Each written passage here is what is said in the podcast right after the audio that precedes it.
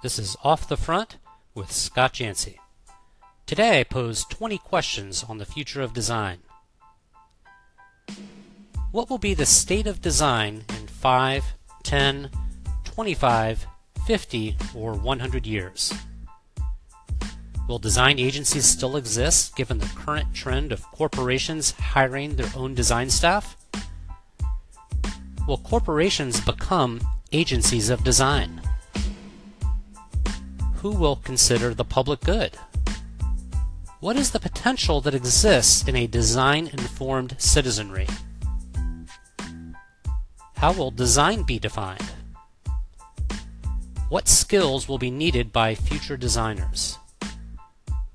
With the rise of artificial intelligence, what will be the role of design?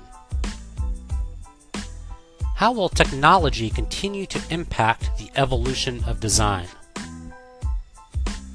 Will technology amplify the impact of the designer? Will we still need humans to filter information and make sense of the unknown? Will the designer as hero cease to exist or become more important than ever to shepherd people towards a new reality? Will designers come to resemble the role that architects serve as master builders?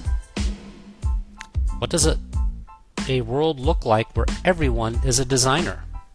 If everyone is a designer, then who is executing? What would a post design age look like? Will designers and design thinkers merge or continue down separate paths? in an increasingly automated world, where will people find inspiration? Will design researchers and strategists play a more important role in understanding context and the nature of change? Will designers develop greater clarity about what should be? Thank you for listening. Those are my 20 questions on the future of design.